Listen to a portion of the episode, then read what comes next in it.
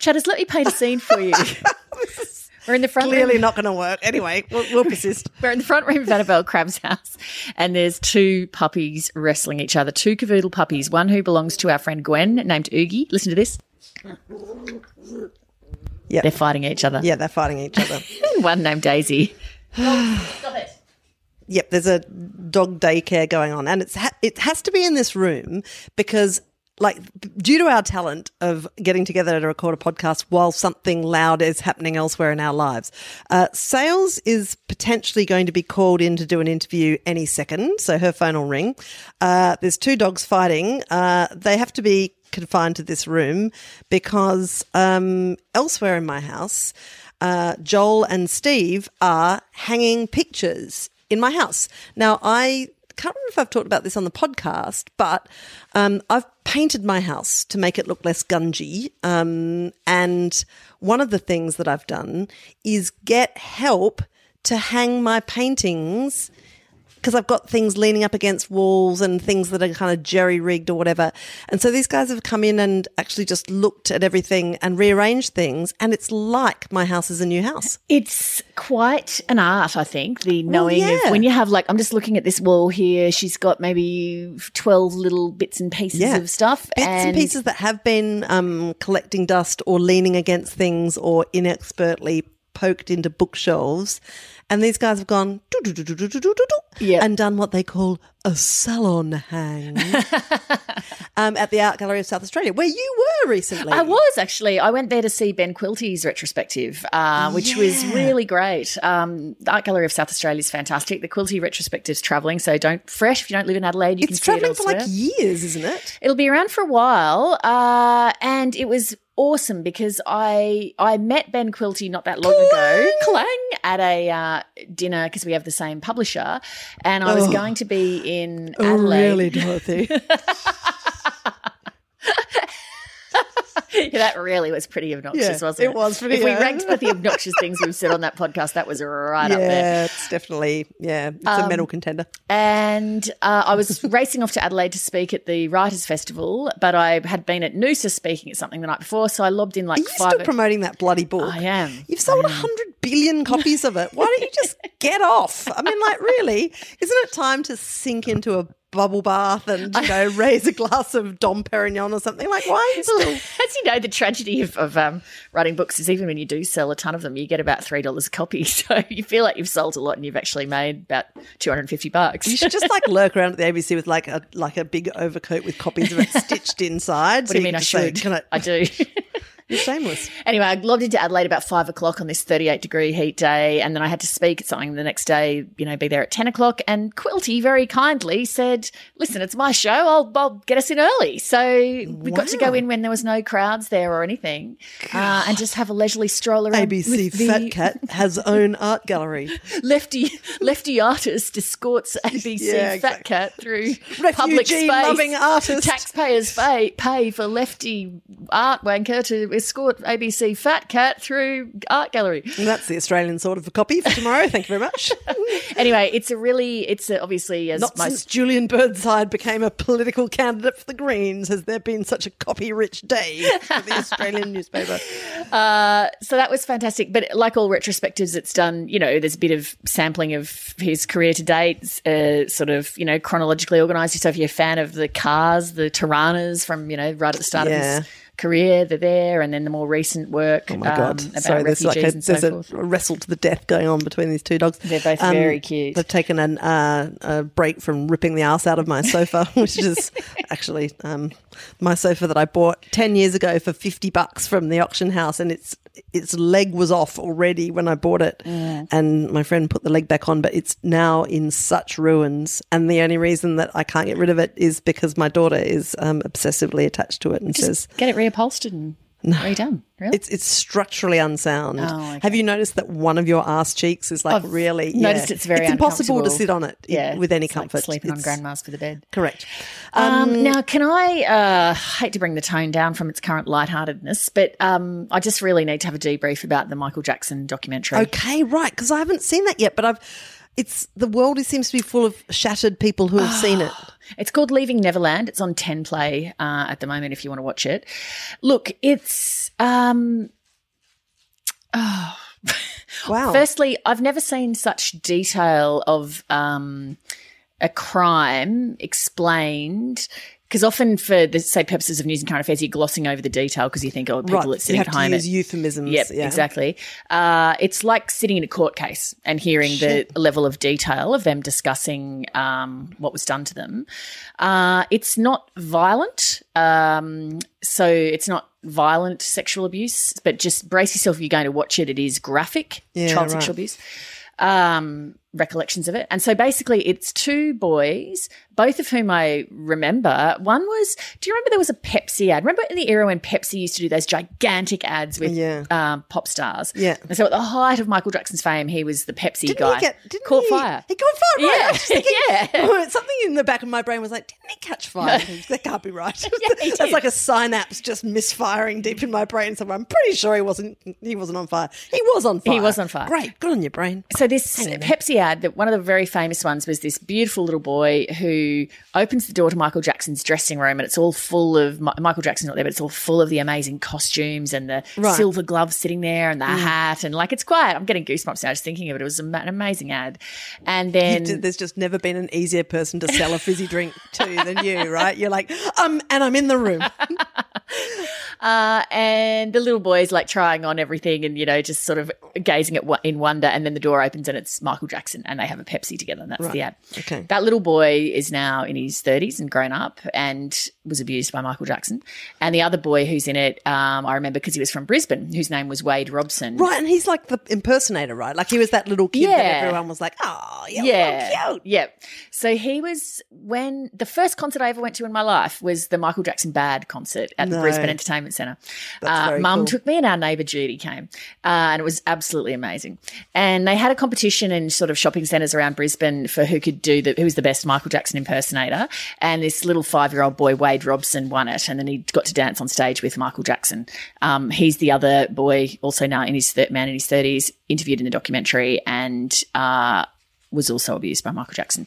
And ah, it's I, I cannot under I mean, I tweeted about it and my Twitter has now been full of people defending Michael Jackson, like people saying that, you know, this is just a thing to bring down Michael and they've got no credibility and so forth.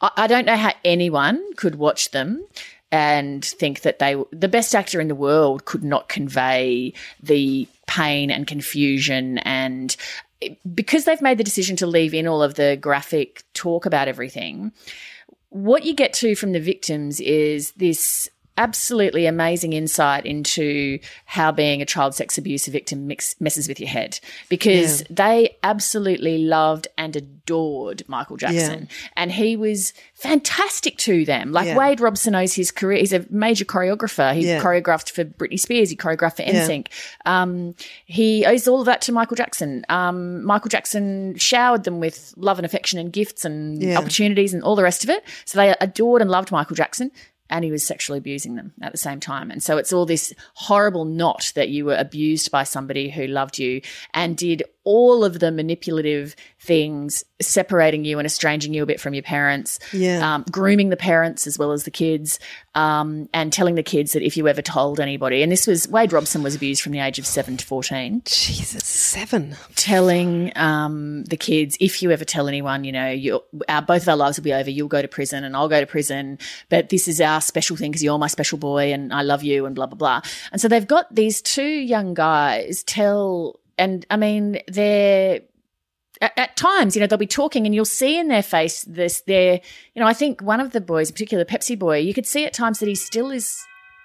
And that would be an, oh my God. Okay, I'll just, pause. okay, we're back in the room. Sorry. Brilliantly. The next complication that emerges is um, we're having a bookcase delivered. It's supposed to be happening this morning. Two man delivery, but the guy's just turned up and it's only one man. So he's. Luckily, just- luckily, we were just talking about child sexual abuse, so that doesn't seem like a very big problem. Oh to you. God, yes, right. Sorry, God. now I've yeah. Oh. Sometimes Somebody's so always having it worse. Annabel. You're right. Yeah. Excuse worse. me with my first world problems. Um, yeah. So, uh, so the the I think I was talking about the confusion of the boys because they got this stuff all tied in a knot that they loved this person, but then it's abuse and it took them a long time to come to terms with that. And And what about? Did they talk to the parents? Because I mean, I can yes, imagine. Jesus, that's the like- other thing about the doco that's very hard to take is the mothers of both boys are interviewed, and you look. You know, I don't want to sound judgy because. um you know, I just don't. But Because at heart, you're a dirty big showbiz mum. you can't help but just look at it and go, seriously, what what were you thinking allowing your seven year old to sleep in a bed alone with any grown man? Um, and you know, Michael Jackson in that era, he was starting to be a bit weird already. Like he was outwardly weird. His Yeah. behavior was weird. Um, Wade Robson's family, I mean, they were everyone was starstruck because it was Michael Yeah, Jackson. And it's hard to yeah. convey how big a star Michael Jackson was. But the family's gone to LA at Michael Jackson's invitation and they've gone out to Neverland and it's been the most magical day ever. And then the next day, the family's due to sort of go off on a road trip. And Michael says, and the, the seven year old Wade says, Kay, can I stay with Michael while you guys go off? I really want to stay with Michael. And Michael's like, yeah, please let him be great. And they do. They've, kn- they've known Michael Jackson for a matter of hours and they let him stay then for a week alone oh my god. and the abuse starts straight away. And so allegedly starts straight away, I should say. Um, so that is that's the other thing that's difficult to watch because you feel like these guys have been so let down by their parents. And the mother of the Pepsi boy does actually say herself that she looks back and she says, you know, I'm going to have to live with forever. How much you have one job as a parent, that's to protect your kids, and I effed it up. And I effed it up because I was so in love with this world that had been open to me of celebrity and fame and money and flying around on Michael's private jet and all of the rest of it. And I was just so starry eyed about all of that. And it was all, all these memories I have of these amazing times and wonderful things are built on the suffering of my son. And that is the truth. And so they ask the son, you know, do you blame your parents? And it, the documentary actually ends with him saying, I'm working on it. Um, and the other guy's mother, I mean, his siblings, the whole family, it also showed in a very persuasive way the ripple effect of the pain on the whole family. Because what's what happened initially was when Michael Jackson was charged with um, child sex offences, Wade Robson in particular was a very public defender of Michael Jackson. And didn't they both give evidence, or one of them gave evidence? They did both the- testified in the first trial, and then the Pepsi boy wouldn't in the second. Right. Um, And, is that the point where his parent, where Pepsi Boy's parents knew? Pepsi Boy told his mum and said, James Safechuck, I should call him. Um, he told his mother, he just said Michael was not a good guy. And so she basically knew, but I don't know that they knew the detail, the you know, full details. Wade Robson's mother said in the documentary, I've never asked him about the details. I mean, she'd certainly know them now if she's watched it. Um, she said it'd be too painful for me to know the detail. Oh God. So um, yeah, it was it was one of those things that it was riveting, and I am glad that I watched it because I feel like it just did give. I thought these guys were so brave, and it it explained a lot of things, like for example, why if kids are asked if they're abused, do they not? Admit that they have pain. Why do they Yeah. not tell a grown up? Why sometimes even as adults do they deny that it happened and it takes a long time Yeah. for it to come out? It- What it- is that amazing stat like where the a- average is like 20 something years? It's very common. Very to- common, apparently. Late reporting, yeah. So, um, it's So you it- basically exhaust every possible option of not telling Yeah. before you finally get to the point where you, you, you have to tell. and these two guys, it was when they were sort of around late twenties and hitting their thirties. They both had their own child, and that was a very difficult um, and became increasingly difficult to keep the secret Yeah. because they their child approached you know the age that they were when they were being abused Yeah. and they found that very triggering um, not not triggering like they wanted to abuse their own children or, or anything quite the opposite that they couldn't fathom that a child of that age would be being abused and Wade Robson was saying the rage you know when he would look at his son to think I would kill somebody who did that to my son so um, that for both of them, and they both just started having breakdowns and couldn't really work out why. Because unlike for us, where we look at it and you go, "Well, you'd been sexually abused," they they were like, "But Michael was my best friend, and we were so close, and I was So special." it's all and tied up with You're um, brainwashed, basically. relinquishing something, and also, oh god, it's it's it's just so poisonous. Oh. You know that an adult can factor in all of those things and use all of their ingenuity and their adult ability to plan and strategize to put a child in that position is just so It was repellent. really, really uh, upsetting. It was a very upsetting doco. Um, You sent me that link to that article in the New Yorker by Malcolm Gladwell, and you know, normally write read anything that Malcolm Gladwell writes, and he he wrote this really interesting piece, and thank you for sending it. Um, on the strategy that pedophiles use to corner children, and it's just like this.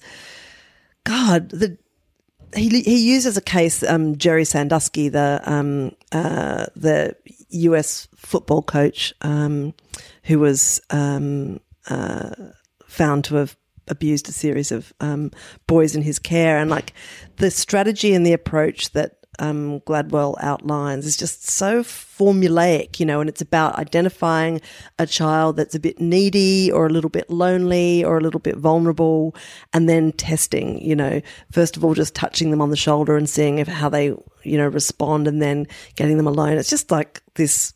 Oh God, and and the the thing too is, I think it's called something like in plain sight. It's about um, just t- how pedophiles get away with it, basically.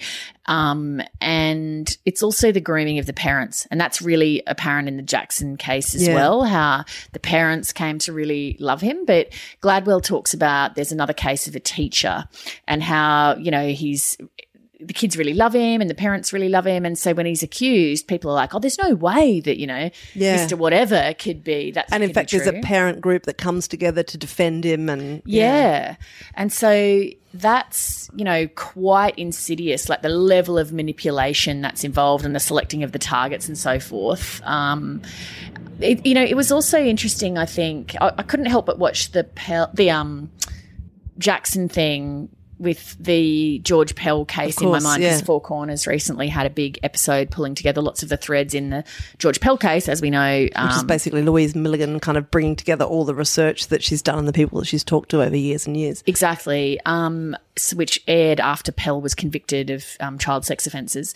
Uh, and, you know, it was, it's just that thing of the, the central witness in that case on whose testimony it, the conviction rests, because it's basically one person's testimony because the other victim was dead in this case.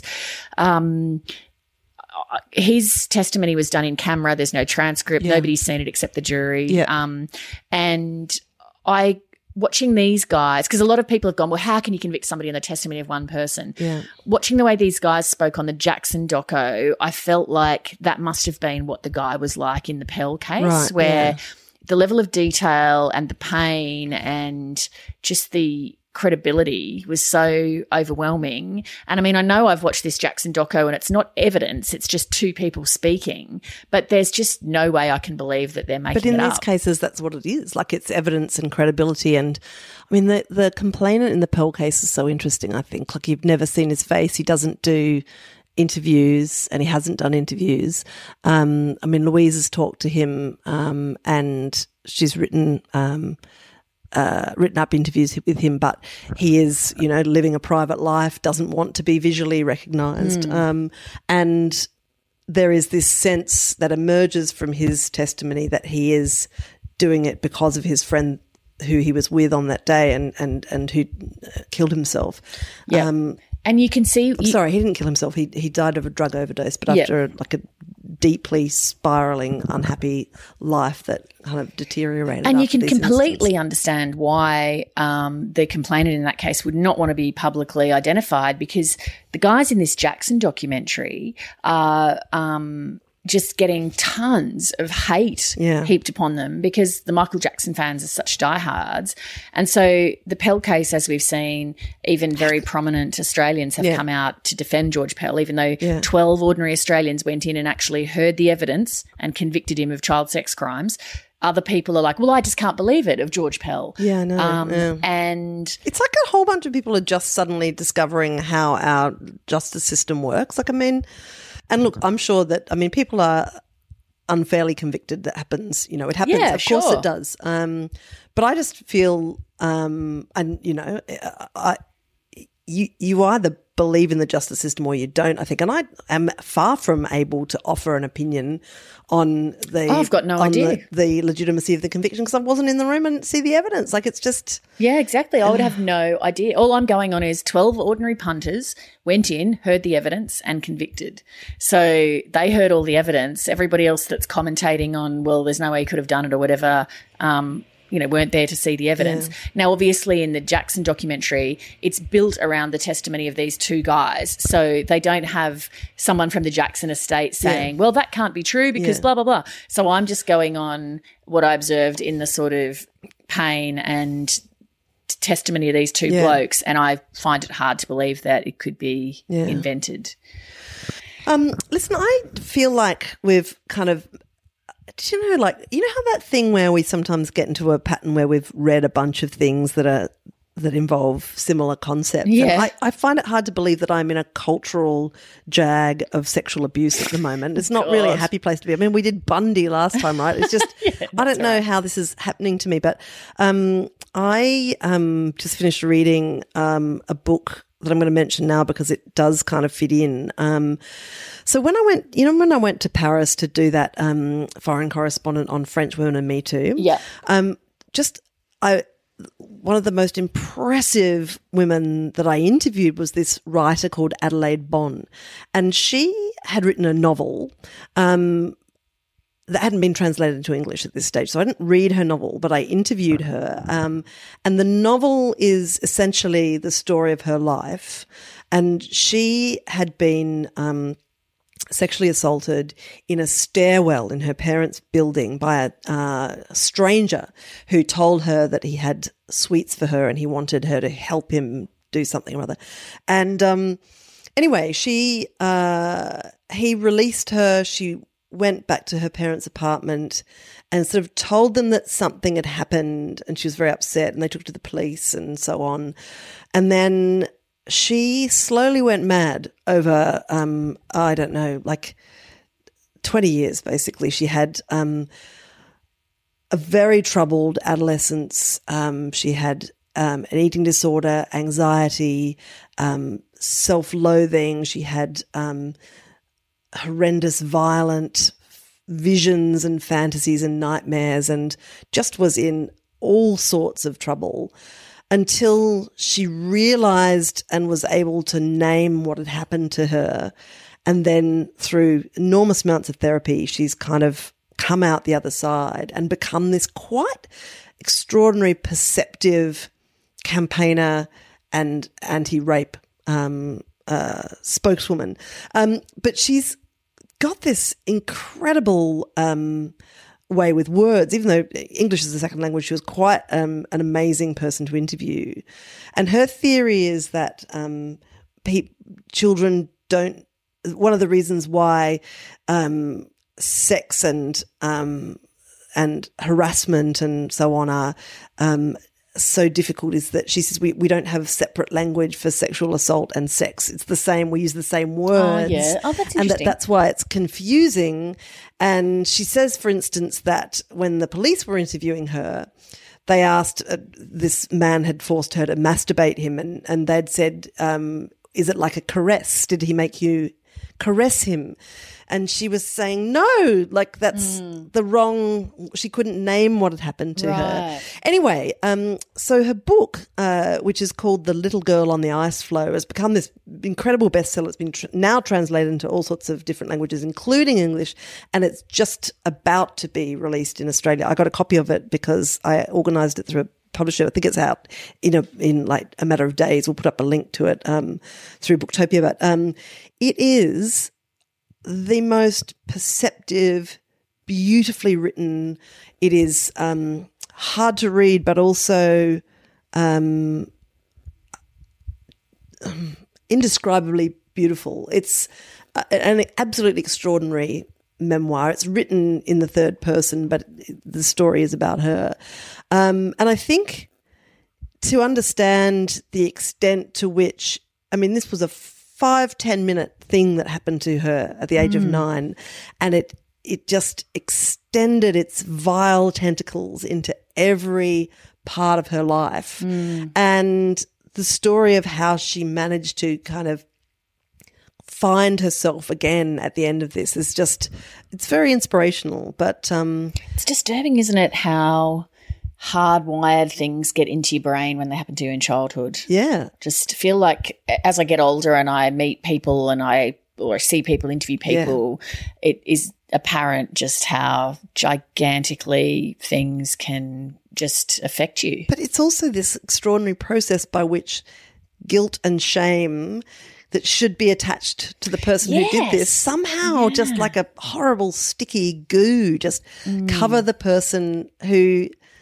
didn't ask for it didn't play any role Yeah. in incurring this treatment Yeah. and yet they are the ones that that walk around under this terrible sludge and um, in in her case Adelaide's case the guy and she has very strong opinions on the extent to which sexual assault is taken seriously in France she said that we don't care about um, kids who are sexually assaulted.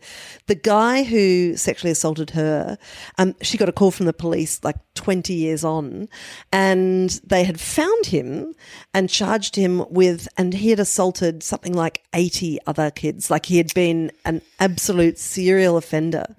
And he defended the charges in his in his 80s i think now um, and was convicted and then appealed. So like eh, just extraordinary this trail of destruction that this man had um, had wreaked on the lives of all of these random children. The um speaking of you saying you got an advance copy of something, I got an advance copy, got the proofs of Ian McEwan's new novel. clang Machines like What's he doing this time? Because last time, like that one nutshell was the last one, wasn't it? Where Yeah. he wrote it all as a f- as an unborn fetus. Like, what's he done this time? I didn't read that one because I didn't like that premise, but you liked it, didn't you? I loved it. I thought it was great. I should read it because I do like him. Look, um, to be honest, I actually abandoned this one um, about wow, a third of the way through. that's hardcore. Yeah. Sales kicks McEwan to curb. Not good enough. Try again, Man Booker Prize winning Ian McEwan. the premise of it is I love the premise and I love the first chapter. It was a guy who he's re- it's set in the 1980s and he's reimagined the 80s and Britain's lost the Falklands War. Oh, okay. and uh, technology has sort of evolved differently, and so he has um, just ordered a sort of doll. I guess it's a robot. Actually, it's a robot. a sex bot. You plug in and you bring to life. Its name's Adam, Mm. and you can program in, you know, various what you want its personality to be like, blah blah blah, and then you've got this extra person around who you can switch off if you want, and all the rest of it. Anyway, he's he's friendly with the girl who lives in the flat upstairs, and he decides in the course of chapter one that he's actually in love with her, and he wants them to sort of have Adam as their joint project. So he gets her to program half the personality, and he's going to program half the personality, and then they're going to see what happens. Because he felt like if he programmed all the personality, it- it's not going to be like getting to know a real person because then you sort of know what they're going to be like. Whereas he felt like maybe with a bit of both of us, it might be a bit more mysterious. Anyway, so that's the premise of it. But I just, I found it, um, uh, what confused me was I kept thinking, hang on, is this actually set in the 80s or not? Because they'd be talking about, you know, email or mobile Right. phone or something. And I kept thinking, why is he Continuity, McEwan. and I don't, but I, I assume that it's just in his 1980s that stuff existed. But then I was thinking, but why can't, why does this have to be set in the 80s? And I think part of my issue is because I know nothing about the Falklands. So, Right, so that's annoyed you as well. yeah, and I can't keep head nor tail. Whenever they lapse into stuff referencing that, I can't make head nor tail of it. And so the whole thing just confused me, and I kept getting irritated. And so love that you're just I've annoyed just by gone, Ian McEwan, you can get in a bin, Into the bin. into the bin with you. Oh, you're hilarious. Yeah, You anyway, idiot. it was it was okay. Okay. Well, like By after that lukewarm endorsement, By I'll any chance, can amble out and ask- get that. I've got something on my favourites that I've been meaning to read for absolutely ages because it went gangbusters a few weeks ago Yeah. and I haven't got to it. It was a piece in the New Yorker. It was some sort of Oh, fraud. yeah. The Dan Mallory one. Yeah. What? Yeah. So have you read it? I have read it. What What is the shtick? So Dan Mallory is this um, new. Uh, he's a like magazine writer, really, but he wrote a novel called "The Woman in the Window," which is like some unbankable kind of New York Times bestseller. Um, and what is it with this? Like the woman in? It's like the worst. I mean. Everybody goes through these phases of writing books that are exactly the same. And currently, the thing seems to be like a rear window kind of remake model, which, Yeah. like the girl on the train. Oh, yeah, This yeah. is the woman in the window. Right. anyway, um, so uh, Dan Mallory is this writer. He writes under the name A.J. Finn, and that is the name under which he published The Woman in the Window. Right. Fine, fine, fine. And but this piece in the New Yorker is called A Suspense Novelist's Trail of Deceptions. And so it's about the real life writer, Dan Mallory, who has apparently been living a, this sort of web of lies. So it's a really long read that's all about how his colleagues started to get suspicious because he, he claimed that he was incredibly ill and dying in hospital, and the colleagues were getting emails from nominally his brother, Josh, or somebody who's, you know, like, well, Dan's, you know, had to have his, you know, kidney removed, but he's struggling through and he's got cancer and this, that, and the other. And none of that was true. And in fact, the emails that purported to be from the brother were actually from him. So there's this sort of bizarre attention seeking, you know, thing going on. So the whole story is about this web of deception. And like, it's certainly, it's certainly a fascinating read and it's sort of guiltily absorbing because you're essentially kind of watching somebody get caught out in the biggest possible way. Um, and that's it's a scandalous piece, and people have just been all over it because of because it's such a scandal. I then went weirdly enough and read The Woman in the Window. Why? I don't know. I don't know why I did that. I don't really like it. I didn't think it was very good. It's sort of, but it is all about this um, central character who is. Um, uh, she's agoraphobic. She's trapped in her house and she's watching things go on in the house opposite her. And it's all about these sort of made up things and blurred perceptions and like it's not actually hard like it's about such profound experience with mental illness that it's very hard to it's very easy to imagine that the person who wrote this might have some nodding acquaintance with anxiety and um, various degrees of uh, of mental um, ill health. And in fact, um, in this article in the New Yorker about this writer, he said, "Look, you know, I've been struggling with mental health um, issues for a long time. I've done some things that I'm I don't even remember doing." The Dan Mallory guy. Yeah. Right. And to be honest, at the end of the article, I felt a tiny bit. Like he was saying that opportunistically. Nope. I felt a tiny bit grubby about reading and enjoying the story. It's weird because I just thought, God, this guy is clearly got some real issues going on. Um, he's obviously a talented writer. He's um, he's got some sort of grandiloquent kind of tendencies and so on. I just felt a bit like like he didn't sort of steal anything. He didn't.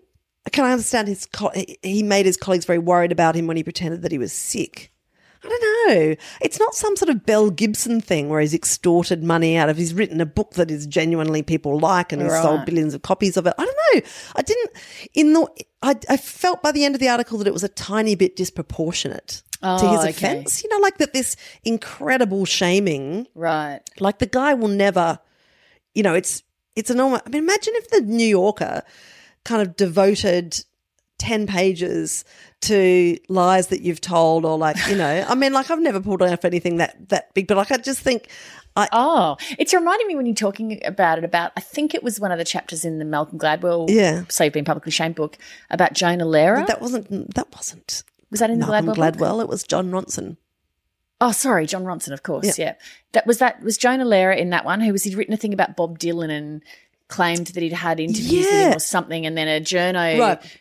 Unraveled it, and and then Lehrer was basically begging by the end, like you know, just don't. He it started off hectoring and threatening, and then it was sort yeah. of begging to not be exposed. Yes, But exactly. Isn't it? It's it's a genre that people people do love that, don't they? The exposing of Sure. somebody for it's a it's a popular sort of. I don't know. We like to stone people who've been I know, but I busted mean, like, in these kind of. I mean, there was that whole spate, wasn't there, of people who had embroidered their recollections of things and the internet now allows nothing to die so Yeah. um so you know whether it was Hillary Clinton saying re- re- recalling sort of flying in under Mm. fire in this helicopter or Brian Williams talking Oh, about you know being um on Whatever board a, ho- a helicopter that was you know under mortar attack or whatever and Oh. of course he turned out I mean uh, Gladwell did a really interesting podcast on this as part of his um uh, revisionist history series about memory and about how different people remember things differently and then embroider their recollections. And so you end up with two just vastly differing accounts. Yeah, Um, right. Anyway, That's I don't know. My memory is shot too, and I'd love a good story. So I'm sure I embroider. Oh things God, I'm the sure we all. I mean, if you asked us to, you know, let's say we had to testify in court about, say, the uh, Canberra Chat Ten show that we Yeah, did. yeah. I guarantee Where I was brilliant and you were a bit off color. Yeah. That's so weird because I remember it exactly the opposite way around. well, I flew in in a helicopter under heavy fire. so, I had a know. private jet coming from Melbourne. Um, no, but I bet you, our, even if they just said, okay, Garden Variety, what time did you arrive at the theatre? Yeah, Can you describe where you went? We would have a Yeah. completely different. Yeah. Remember when I was adamant, I like really our, our enjoyed dressing our, meal at the spaghetti tree. oh, that's right. Because the one in, in, in Canberra, we did our second show in Yeah. Canberra last Christmas, and you were being like, like, I'm sure the so- dressing room's up here. Yeah, and you're but- like, no, it's not. It's right here. And I'm like, it's definitely up here. In the end, I was just laughing because I was like, I know exactly where this fucking yeah, and um, you're like, all right, is." I'll just follow you to where you think it is, I'm and then we're gonna get there. eye rolling it's so not gonna hard. be there. And sure enough, it was just like, I'm like, oh, lead on, lead on. No, no, I can't wait to see where you're actually taking us, which was to some sort of like utility room. Have you ever been cross-examined in court? No. Either, and I never. I have be. like dreams about like what a great witness I'd be, but I think I'd be absolutely Oh, I think it'd be so bad. I think it'd be really scary. I was once um, uh, prosecuted for contempt of the Senate, and um, and it was quite serious. and, um, my uh, barrister um, wouldn't let me even show up. In Really? uh, yeah, he was just like, "You are Thought you were that staying much of a home." liability. Yeah, he was, and I was like, "What?" But I'm, you know, I got to defend myself, and he's like, "No." Both of us would probably talk too much because we meant to say as little as possible. Oh yeah, yeah, yeah. There'd be none of this sort of gnomic just, Well, here, let me tell you what happened. No, no, no. But the other thing, like, no, but the middle thing, they'd be like, "I'll get out of here." Yeah, I do find it fascinating watching a cross examination, but I, Yeah. I never want to be at the receiving end of one of them. yeah. Yeah. Um, just on this issue of people being disgraced, um, I um, Johann Hari, who wrote um that book about the war on dr- drugs, Oh, yeah. chasing the scream, and then he's also written um, a more recent one on anxiety and depression Oh, yeah. called uh, Lost Connections. Yeah. Um, so I um, I was listening to that uh, British pop podcast that I've told you about called The High Low, 2 journalists bullshitting onto each other about stuff that they've read. It'll never catch on. Um, and they were talking about this podcast that they'd listened to, part of this series called The Joe Rogan Experience. Oh, yeah. You know, that, that comedian. Anyway, he does these like three hour conversations with people, which I think, you know, you're already twitchy because we're just over half an hour and I can see your body language just going. but Joe Rogan talks to his people for three hours. Um, and in this one that I listened to, he speaks to Johann Hari and Oh, it's yeah. about the war on drugs and how we completely get addiction wrong. And it's so gripping. Oh, it's wow. a really and Johann Hari the command of detail that he has at his fingertips, and he's an incredibly compelling person to listen to. But you know, he's in disgrace because he got done for plagiarism about oh, that's Yeah. right. Yeah, right. about like I don't know, like maybe five, ten years ago. like, Yeah, right, And right. I noticed that people still like yeah. they really are a bit like about Yeah. him because he had to hand back some writers award and, it, and it, he'd been taking quotes that people had given to other journalists and sort of allow like putting them in his own work Right. and allowing people to kind of like infer that the quotes had been delivered personally to him It's a fear that I have, Yeah. like um, that you would inadvertently get done for plagiarism Yeah. because it's it's so shameful. Yeah. and like I know with my book, I tried so hard to be as meticulous as possible, Yeah. and so even sometimes I'd have like the tiniest thing, and I'd put a reference with it because. I think oh, I just want to be. Yeah. Triply careful that I'm not accidentally thinking something's my original thought, but it was actually somebody else's Yeah. original thought. But I mean, like he still carries this. He still Um, Yeah. carries it. people raise it when they talk about it, and I just think, like the the work that he's done, um, I think is really profound. And listen to the podcast if you get a chance. I know it's three hours long, but it is absolutely gripping on the topic of addiction, and it really did change the way I think and give me all sorts of stuff to think about. And like, um, and his manner is very engaging too, as I said. And Joe Rogan barely says a word. Like it's, you know, it's a Q and A, but Hari is just like, Wow. yeah. And it's, um, and it made me think, do you know what? You know, for me, you're off the hook. I reckon you've paid your price. You've done an inordinate amount of work on these two really important books. And so I think time to let this dude come in from the cold. Um, I just very quickly, as you know, I hate a long, you know, thing to listen to or watch. I don't. I Yeah. often they could That's do why, an I, edit. that's why I viciously asked you to go and listen to this three hour podcast. Somebody recommended to me in very high, uh, with high praise, a podcast called Hardcore History with Dan Carlin, which oh, are really yeah, long. I have heard of that. And so this friend had listened to 24 hours of World War One, the history of World War One. And I said, what is it? In, is he interviewing people? No, it's just him talking. It's like a lecture. And she said, it's riveting. I've listened to 24 hours. I thought, oh my God. Anyway, I've listened to about three hours and that's enough for me. Right. Yeah, I, I but Where are you up to? But it did have shots been actually. fired yet? He is a fan. No, no, like it's no, they haven't. It takes ages. But he gives I the mean, most these wars, they just don't move very fast. That's the problem. he gives the most fantastic context, and he is a wonderful sort of raconteur and storyteller. Like he's he's fantastic. But hey, um, because we are nearly out of time, it reminds Time me. to I wrap up this world conflict. I want to ask you about something. yeah. You saw the clock. I did see the clock. What did you think? Talking about 24 I've been hours dying to ask you about it.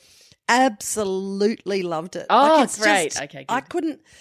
What time So- did you go? Uh, I went from 11 till 12 and I took my 12 year old daughter with me and she was just completely riveted. I Oh, thought, I wonder great. what this will be interesting because she won't remember, like, she won't recognize the films, but just even the concept just absolutely sucked her right in. Right. And the thing that I find, I mean, the thing that's impressive about it is just this colossal glimpse that it gives you of the hugeness of human filmmaking. Like you mm. just think, how is it you can find 20 films where Just 11 minutes past 11 has just been, you know, displayed on a clock face. I mean, it's just, and so the, the scope of the endeavor is just so laugh out loud brilliant. Like you just think, wow, you lunatic to even attempt agree. this. Extraordinary. But the other thing that's so sophisticated about it that I just like that makes it so compelling is just the smoothness of the editing Oh, like and the and the score like the the way that the music Yeah. just sort of like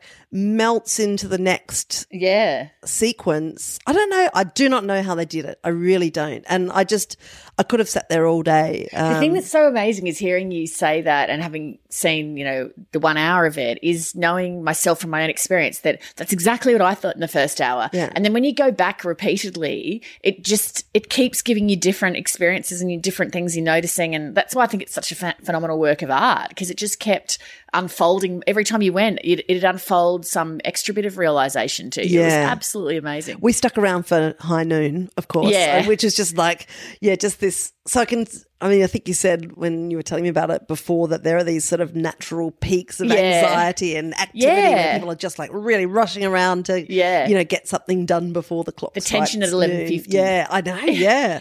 I loved it. I oh, really oh, good. loved it. Oh, that's I'm so glad because yeah, I loved it, and lots. I have actually since we had that podcast had tons of people send me messages to say I've gone to see that because you were so enthused by it. So yeah. okay, I got to go do my show. okay. Bye. See you next time. Thank you.